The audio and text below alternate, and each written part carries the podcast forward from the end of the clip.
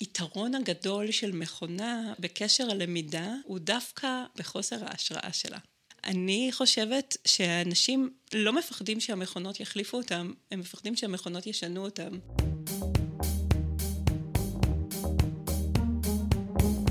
המצב הפוסט-אנושי, פודקאסט על טכנולוגיה, תרבות ורוח, עם דוקטור כרמל וייסמן.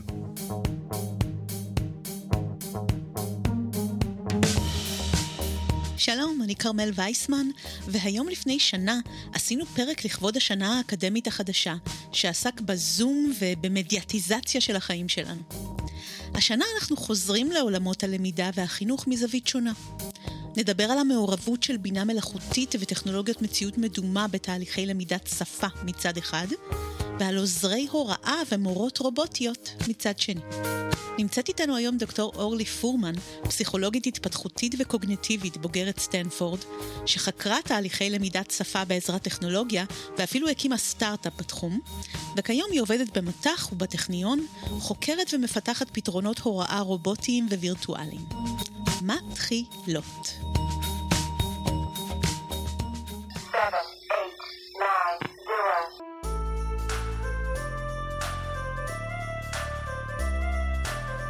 דיברנו בפודקאסט הזה לא פעם על למידת מכונה, ובפרק 30 אפילו הסברנו קצת את הלוגיקה מאחורי האופן שבו בינה מלאכותית לומדת.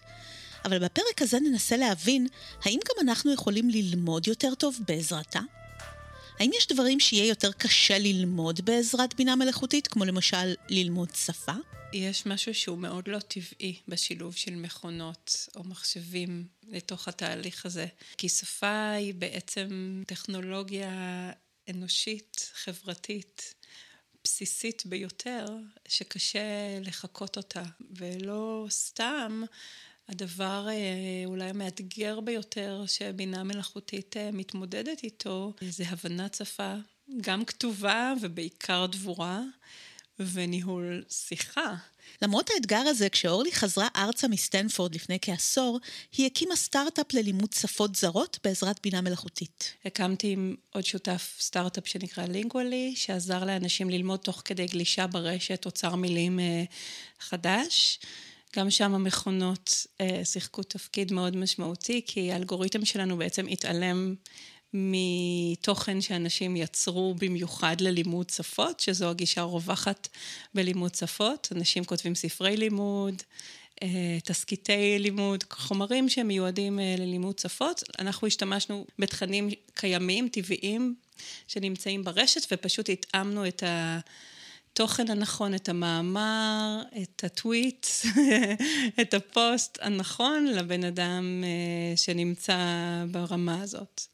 בתחום של למידת שפה יש שתי גישות פילוסופיות מנוגדות. בדיון הזה הפילוסופי, שבאמת המקורות שלו הם מאוד מאוד עתיקים כבר מאפלטון, המטוטלת הלכה ונעה בין שתי גישות אה, מנוגדות, שאחת אומרת שפה היא עיסוק ב... וגם חשיבה, הן עיסוק בסימבולים שהם לחלוטין מופשטים. אין להם קיום בעולם מלבד במחשבתנו ובצלילים שאנחנו מקודדים החוצה מהפה. אה, ואני בוחרת לקרוא לזה כלב, ואת תבחרי לקרוא לזה דוג, ואנחנו נסכים על זה. בעוד שהגישה, הגיש, גישת ההגפנה, שאומרת שבעצם השפה ואיתה גם החשיבה, הן מגולמות בגוף ונטועות בגוף. כלומר, שכשאני חוש... אומרת כלב, יחד עם המילה הזאת מתעוררת רשת שלמה של קשרים אה, בין אזורים שונים של המוח והגוף, שקשורה לחוויה האישית שלי עם כלבים. ולכן כשאני אומרת כלב, המוח שלי אה, מייצג משהו אחר לגמרי ממה שמייצג תאילנדי שאומר כלב, ויחד עם המילה הזאת מתעוררת האקטיבציה המוחית הזאת גם באזור הוויזואלי, כלבים אה, פרוותיים, חמודים, האזור הסומטו-סנסורי, המגע שלהם כשאני מלטפת אותם, האזור האזור האדיטורי, הנביחות, חוויות בעצם שמגולמות אה, בגוף ומעשירות את המושג הזה, מעשירות את הזיכרון שלי, מעשירות את היכולת שלי להשתמש במילה הזאת במגוון רחב של הקשרים. וגם מחזקות את הלמידה שלי. בפוסט-דוקטורט שלה, אורלי החליטה לזרום עם התיאוריה שבה הגוף מעורב בלמידה, ולבדוק את זה בתנאי מציאות מדומה. בעצם רצינו להביא את אותה חוויה עשירה וגופנית, חוויה של הגפנה, embodiment, גם לתוך אה, למידת שפה שנעשית בתנאים מלאכותיים. אז אה, ידוע שלמידת שפה נתרמת מאוד מ... אימרז'ן, מחוויה שהיא כוללת, למשל, לעבור לפריז ולקלוט צרפתית בוקר, צהריים וערב עם הקרואסון, עם ה...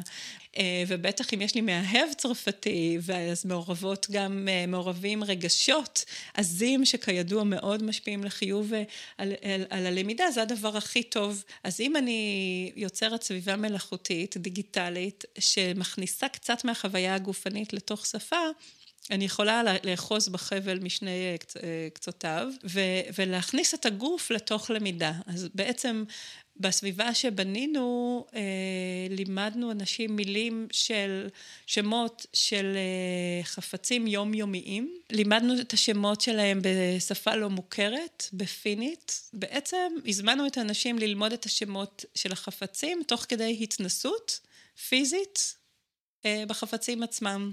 למשל, אני רוצה ללמוד את השם של אה, חצוצרה, אז אני מסתכלת על חצוצרה תלת-מימדית בסביבת מציאות מדומה ושומעת באוזניות או שומעת דרך המערכת את השם בפינית, אני לא זוכרת אותו כרגע, או שמזמינים אותי לנגן בחצוצרה, לקחת אותה, לקרב אותה אל הפה שלי וממש להוציא צליל.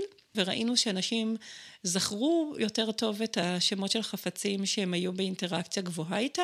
מה שהיה מעניין זה שהאפקט על פני אה, הזמן היה יותר משמעותי.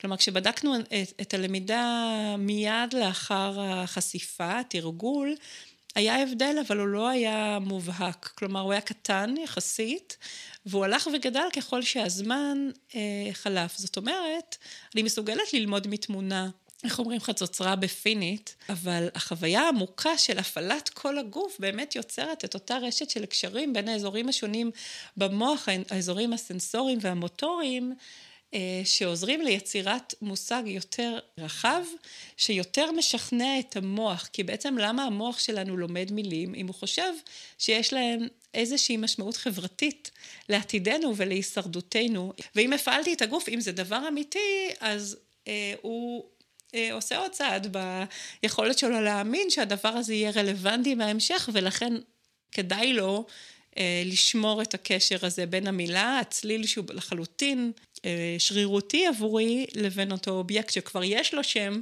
בשפת האם שלי ובשפה שאני משתמשת בה ביום-יום. שאלתי את אורלי, האם ייתכן שתחום השפה הוא כל כך קשה עבור למידת מכונה, בדיוק בגלל שאין לה גוף. חומסקי למשל דיבר על איבר השפה שאנחנו אה, נולדים איתו, שהופך את למיד, אה, למידת השפה ל, אה, לקלה עבור אה, אה אנשים, אנשים. זו משימה בלתי נתפסת אה, כשחושבים על זה באופן מכניסטי.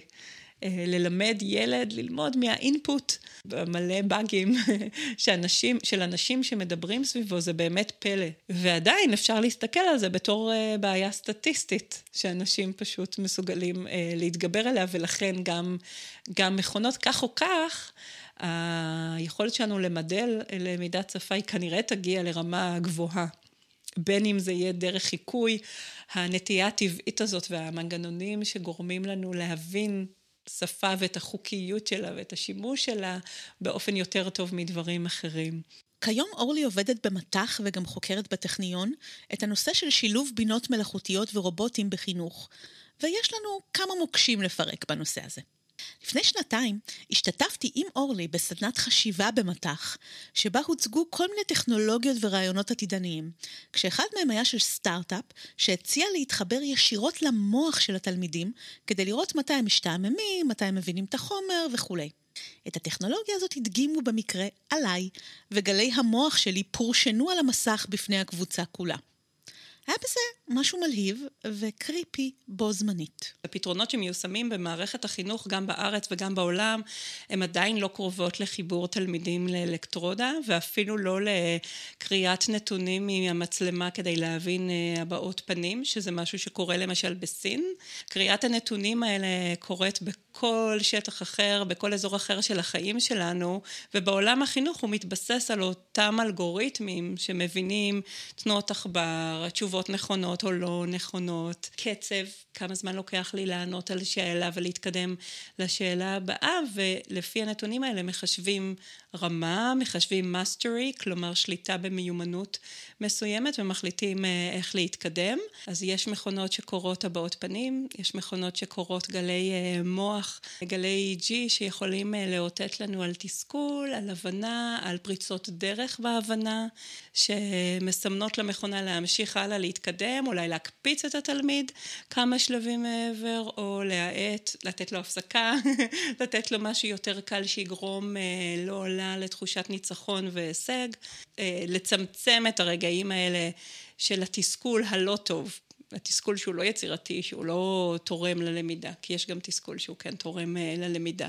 עדיין החשש הזה מפני פרטיות הוא גדול כשזה מגיע לחינוך, ומי מבטיח לי שהנתונים האלה לא הולכים לזלוג בכל מיני ידיים. בישראל יש את אימת התיק האישי שהולך איתך מכיתה א', מהגן ועד לצבא ועד לאוניברסיטה, אז אולי בגלל שהילד שלי היה קצת איטי, או לא הבין עד המבחן, כלומר יש פה רזולוציה גם על ציר הזמן, אני יודעת מה עשית ביום הראשון שלמדת את זה, לא רק את כל ה... את, ה... את הסוף של המסלול במבחן. עכשיו כשמדובר ב-EEG, הבעות פנים, בהדמיות מוחיות, שזה בכלל כבר ברור שהפחד הוא הרבה הרבה יותר גדול. ככל שאנחנו מתקדמים ואנחנו מתרגלים לאובדן הפרטיות באזורים האחרים של החיים שלנו, גם בעולם החינוך אנחנו מתרגלים לזה לאט לאט, בעיקר כשמראים את הרווחים. שאנחנו מקבלים מהשימוש אה, בנתונים האלה, וגם כשהשיטות להגנת הפרטיות, או כשהטכנולוגיה שמגינה על הפרטיות הולכת ומתקדמת. בשנים האחרונות נמתחת הרבה ביקורת על הדאטאפיקציה של תלמידים. כלומר, תרגום כל ערכי ההתנהגות שלהם והחיסורים שלהם לערכים מספריים, שנוספים לביקורת הישנה יותר על זה שאנחנו מתמקדים רק בציונים. גם בגזרה הזאת משתלבים יותר ויותר אלגוריתמים, שמחליפים את המורים כבודקי בחינות, ובינות מלאכותיות שמתבקשות לתת הערכה גם איכותנית של תלמידים. יש איזושהי הסכמה או קבלה שמכונה יכולה לעשות עבודה יותר טובה כשמדובר בשאלות מדויקות, רב ברירה בוודאי, אבל כשאנחנו מדברים על חיבורים, שהתפקיד שלהם הוא למשל לבדוק אה, רמה של יצירתיות או שליטה בשפה, אז כבר האמון שלנו במכונה קצת יורד, גם כשמראים שבודקים אנושיים הם לא יותר טובים ממכונה שבסך הכל בודקת למשל את מספר הפסיקים בחיבור, ולפי זה היא עושה אינדקס, מעריכה את, את רמת התחביר אה, אה, בחיבור. אורלי נשמעת אופטימית לגבי פתרונות כאלו, אבל בשנה שעברה בבריטניה התקיימה ההפגנה הראשונה נגד אלגוריתם שכזה שהפעיל שם משרד החינוך. בשנת הקורונה הראשונה היו חסרים הרבה מדדי הערכה של תלמידים שסיימו תיכון והיו צריכים להתקבל לאוניברסיטאות. אז משרד החינוך הפעיל אלגוריתם שישלים את הציונים החסרים, ככה כמו משוואה בכמה נעלמים, על פי כל הנתונים האחרים שהוזנו אליו. כשבחנו את התוצאות, נקרא בבירור אפליה לרעה של מעמדות סוציו-אקונומיים נמוכים, גם כשמדובר היה בתלמידים טובים במעמדות האלה. הציונים שלהם פשוט ירדו בגלל האלגוריתם.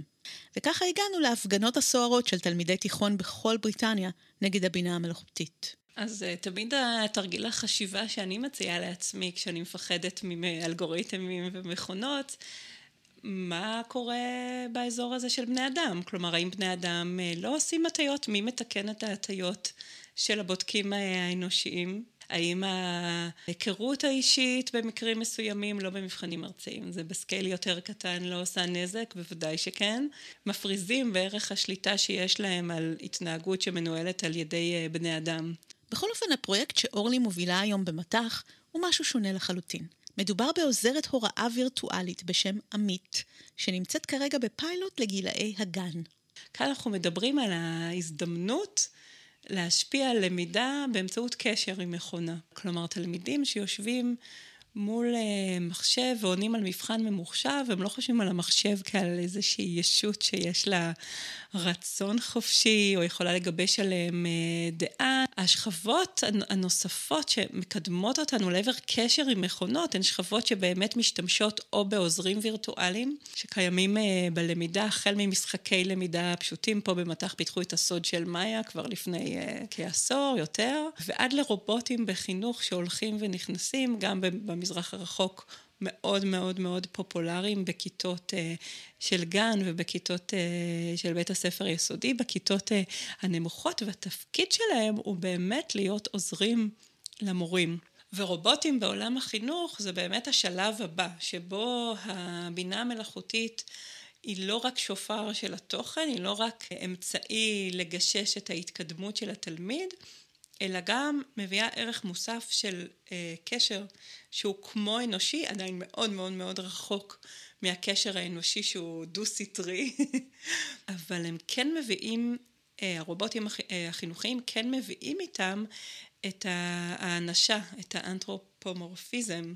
בפרויקט שלנו ספציפית, שנקרא עמית בגן הילדים, לא מדובר ברובוט שיש לו גוף ונראות פיזית של בן אדם או של רובוט, זו בעצם דמות עוזרת וירטואלית שמופיעה על גבי המסך, אבל יש לה כמה תכונות שמגבירות את האמינות שלה בעיני הילדים, למשל היא רואה מה הילדים עושים.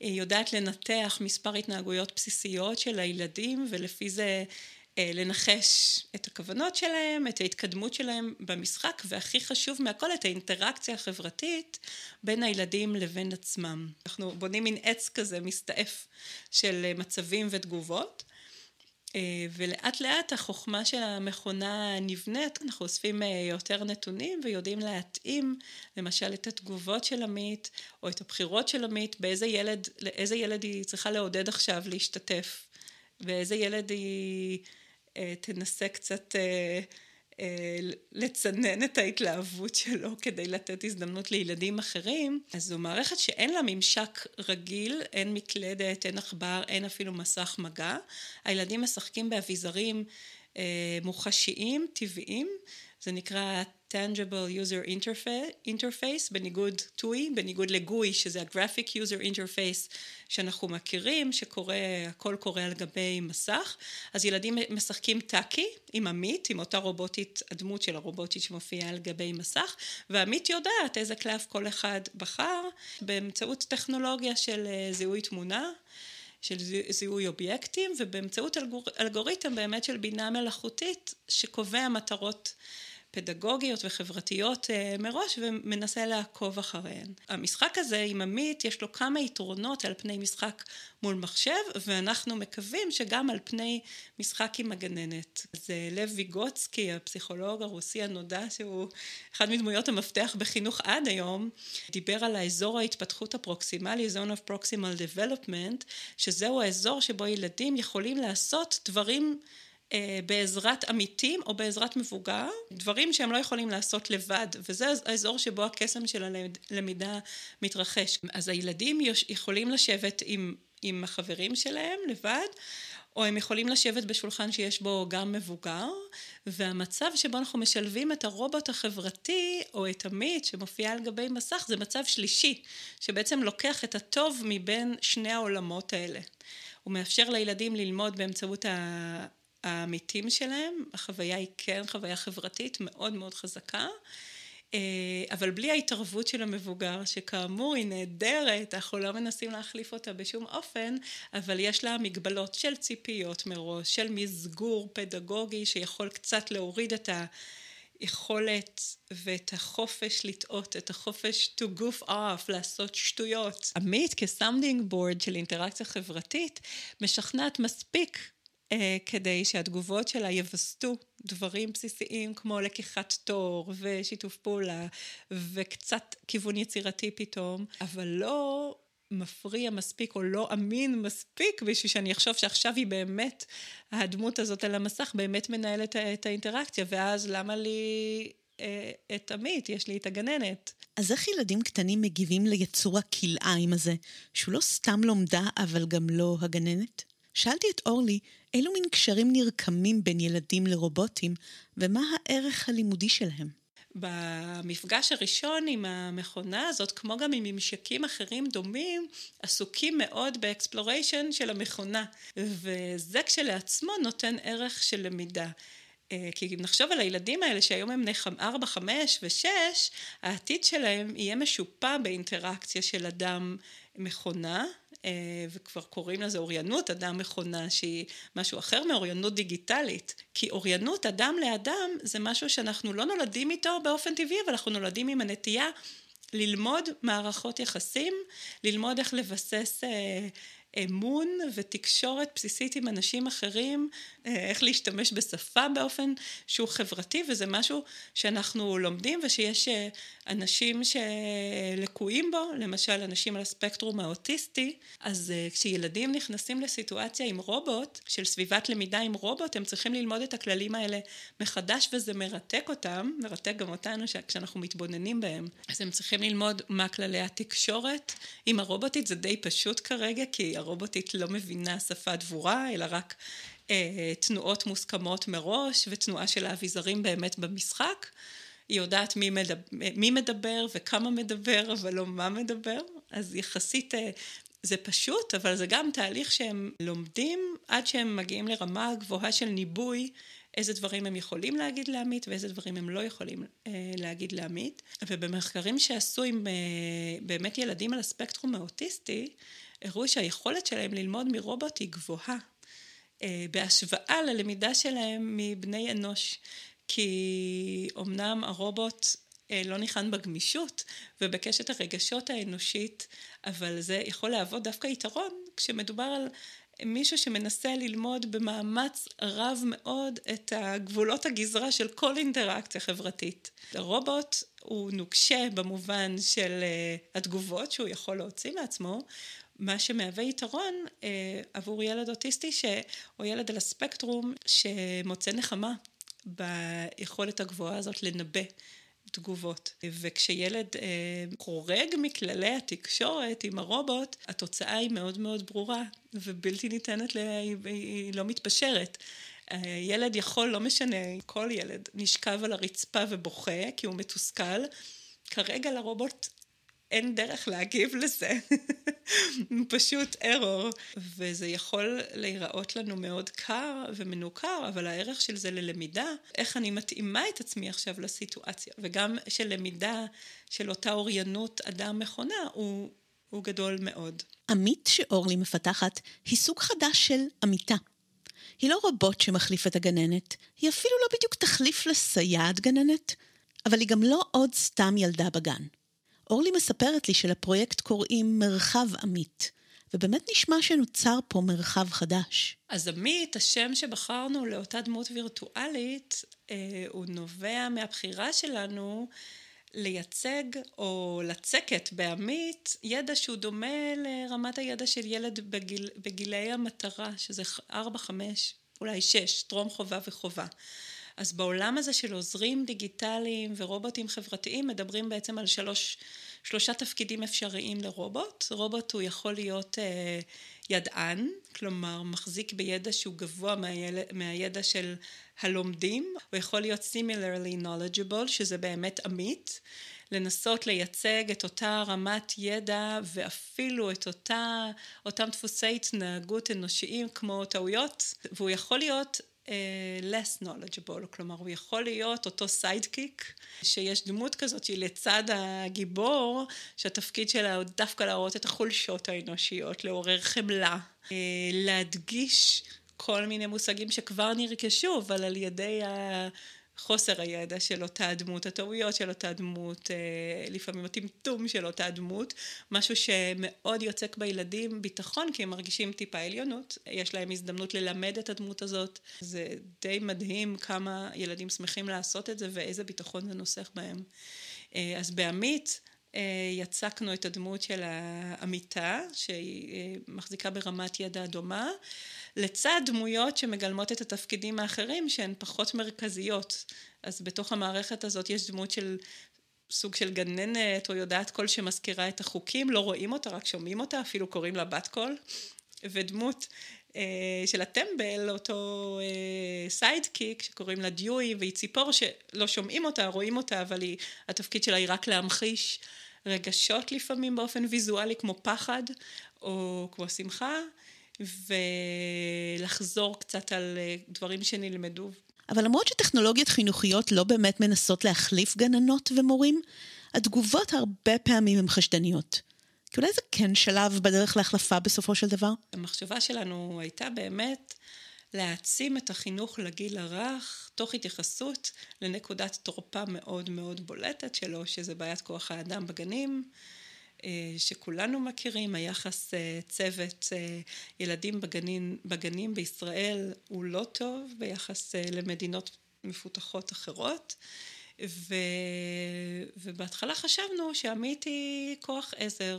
אז, אז בהתחלה חשבנו שזה יהיה לא עוד סייעת, חס וחלילה, זה לא בן אנוש, אבל שזה יעזור לגננת, כי זה מגדיל את האפשרויות, את אפשרויות הלמידה האיכותית שלא דורשות התערבות אדם. בהדרגה הבנו שזו טעות למצב את עמית ככה, זה מעורר תגובות אה, נסערות מאוד מצד אה, אנשי חינוך ואנשים בכלל.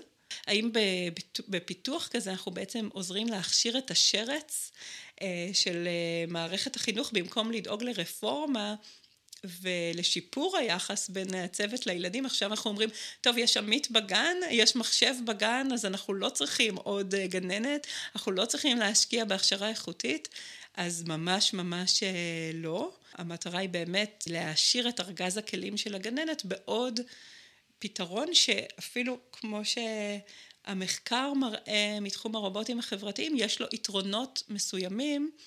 אה, על פני אינטראקציה שהיא אדם ילד, גננת ילד. ואליהם נוספת עמית, אוריינות אדם אה, מכונה מסוג שלישי שמאפשר לקחת גם מזה וגם מזה וליצור משהו חדש שמשייף, עוזר לקדם מיומנויות וידע בדרך אחרת. שאני מאמינה שהיא הטוב מבין כל העולמות, כי היא לא מחליפה את העולמות אה, האחרים. אז כשמעלים בפנינו חששות, במקום ללכת אל הקיצונות של החלפת האדם, אני באמת הולכת לקיצונות הנמוכה יותר של החלפת המכונה הטיפשה, או החלפת המוצר שהוא אה, שטחי יותר, רפטטיבי יותר, מעשיר פחות, ואני אטען אה, שהערך המוסף שהוא נותן עולה על האלטרנטיבות הקיימות היום. אז הילדים גדלים בעולם של מסכים, ולדעתי צריכים להיחשף לטכנולוגיה כהכנה לעולם שהולך ומתקדם יחד איתם, ואינטראקציה עם טכנולוגיה מתקדמת כזו, שהיא באמת לא מסך, לא מערבת בהייה, אלא מערבת אה, משחק בתלת מימד עם אביזרים אה, מוחשיים, הוא מעשיר גם מבחינה סנסורית מוטורית, גם מבחינה חברתית וגם מבחינה קוגניטיבית, כלומר הערך שלו ללמידה הוא רב יותר מהאלטרנטיבות שכיום אנחנו מוצאים לשני הדברים האלה. דאגה אחרת תהיה מה יהיה על הקשר האנושי שכל כך חשוב ללמידה. הרי כל מה שמעניין במורים זה שהם מודל לחיקוי והשראה, יש מורים מהסוג הזה שנזכור כל חיינו. היתרון הגדול של מכונה בקשר הלמידה הוא דווקא בחוסר ההשראה שלה. אה, לקשר האנושי, לקשר הלמידה בין מורה לבין תלמיד, בין מנטור לבין uh, תלמיד, יש השפעה עצומה ואנחנו לא מחפשים להחליף אותה בשום אופן. אני חושבת שאנשים לא מפחדים שהמכונות יחליפו אותם, הם מפחדים שהמכונות ישנו אותם. ומורים שלא יוכלו לספק את ההשראה הזאת, הם יצטרכו אה, לשנות את עצמם, לא תהיה להם עבודה. אם לא נדע לנצל את היתרון האנושי, של הקשר באמת העמוק של השראה, יהיה מאוד קשה לטעון שמורים אנושיים הם, הם עדיין אה, יותר טובים ממכונות, שבאמת יכולות לגלם איזה פדגוגיה שאת רוצה, להתאים אישית אה, לכל ילד וילד את תוכנית הלימודים בלי משוא פנים. אני הולכת לדבר על הכוח של המכונה, לתת לילדים ללמוד לבד, עם תמיכה שהיא מינימלית, לא מניחה הנחות אה, קודמות, לא מביאה דעות קדומות, לא מביאה קשר אנושי מתגלגל, מתמשך לתוך uh, האינטראקציה ונותנת לילדים לעשות משהו שילדים עושים מאוד מאוד טוב ומבוגרים עושים פחות טוב ובכך יכולים להפריע לילדים ללמוד, למידה עצמאית שהלומד בעצם מכוון מתוך עצמו. מצד שני, יש מחקרים שמראים שגם רובוטים יכולים דווקא להוות השראה ומודל לחיקוי. אנחנו למשל, בשיתוף פעולה עם אוניברסיטת תל אביב ועם דוקטור גורן גורדון, שחוקר רובוטים אה, בחינוך, ובעיקר את ההזדמנות שמעניקים לנו ללמד מיומנויות כמו סקרנות וכמו מיומנויות אה, חברתיות, אה, מראים שילדים לומדים מרובוטים ומחקים מרובוטים בכל מיני התנהגויות כמו אנושיות, למשל mindset. אז המחקרים מראים שילדים נדבקים ב mindset של הרובוט. אם רובוט אה, אה, משחק עם ילד והוא מפגין mindset אה, גמיש, mindset של אה, צמיחה, למשל אומר, או, אני אוהב אתגר טוב, או, או, אני אוהב אה, שלפעמים אני טועה, כי טעויות עוזרות לי ללמוד, ועוזרות לי להבין איפה אני צריך אה, עזרה.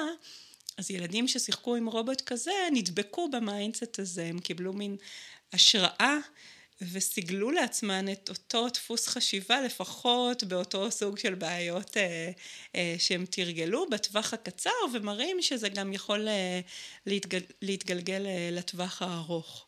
אותו דבר אה, גם בנוגע להתנהגות שהיא סקרנית, אקספלורטיבית, התנהגות של אה, חקר. הראו שילדים בגילי הגן, בגילי בית הספר המוקדמים, אה, נותנים לרובוט להשפיע עליהם באזורים האלה של יצירתיות וסקרנות, ויש חשש סביר שזה אפילו יותר מבני אדם שאמונים על החינוך שלהם באופן שוטף והיחסים איתם הם יותר ברורים ויש יותר מערכת של ציפיות ושל גבולות אה, שהיא יותר ברורה. אבל בואו נחזור רגע לעמית שעל המסך. שאלתי את אורלי, האם יש כוונות גם להוציא אותה מהמסך עם גוף רובוטי בעתיד?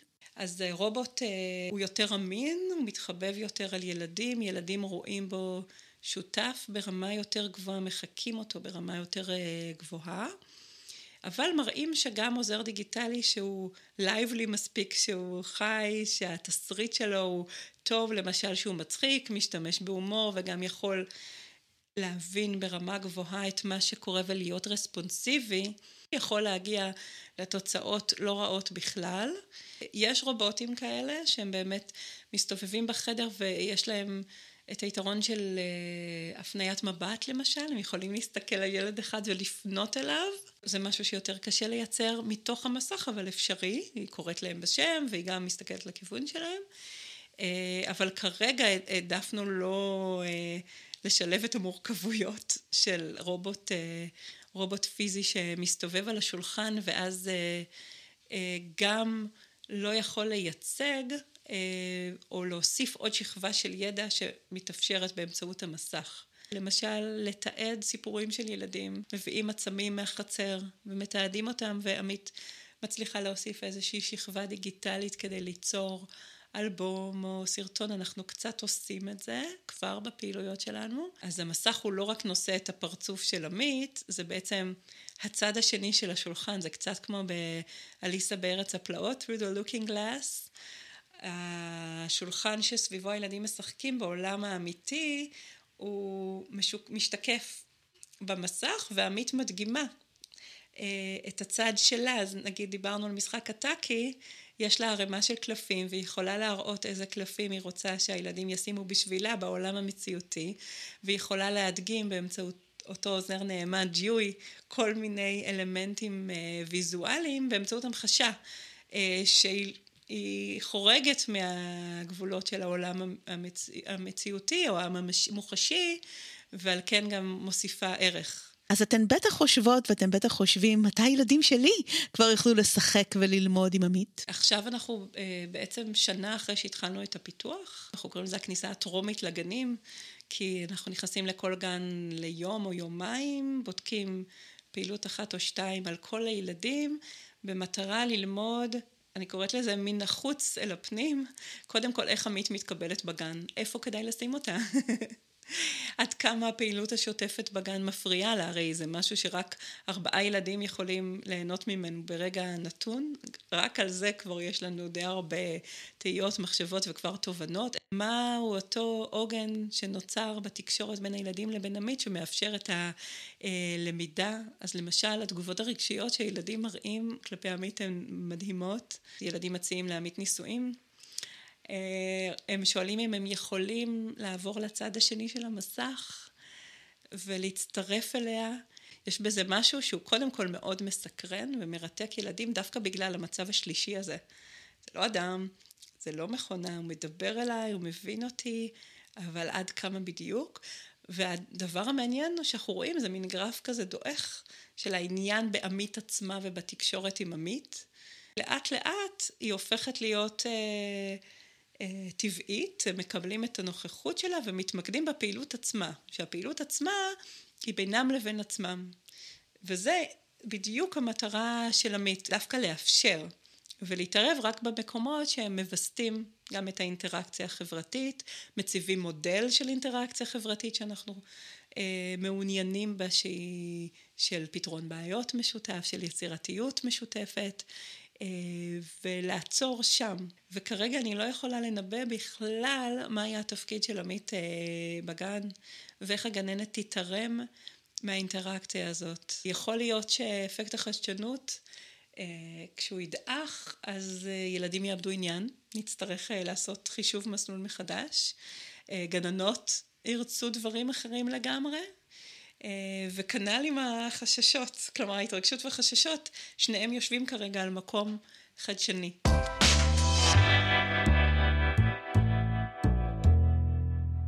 אחד ממאפייני העולם הפוסט-אנושי זה שכמו בעולם הקסם הטרום-רציונלי, הכל סביבנו מתעורר. הדומם כבר לא דומם, המחשב לובש מלבושי אנימציה ובינה מלאכותית, מגיח מאחורי הקלעים אל במת האינטראקציה, וגם יוצא מהמסך לתוך גוף מסוג חדש. אורלי הציגה שתי תיאוריות שונות של למידת שפה וחשיבה, אבל בשיח הפוסט-אנושי יש תיאוריה שלישית, שהיא באמת מטלטלת במבט העל הזר שלה על האנושות. זו תיאוריה של סוזן בלקמור, מחברת הספר מכונת הממים, שמותחת את תיאוריית הגן האנוכי של ריצ'רד דוקינס אל השדה התרבותי. תחום המימטיקה שבלקמור מייצגת לא רואה את האינדיבידואל כסוכן בחייו. רק המשכפלים הם הסוכנים, ולכן הגנים הם הסוכנים, וצריך להסביר את העולם מנקודת מבטם. את זה אנחנו מכירים מדוקינס, אבל המם הוא המקבילה של הגן בשדה התרבותי.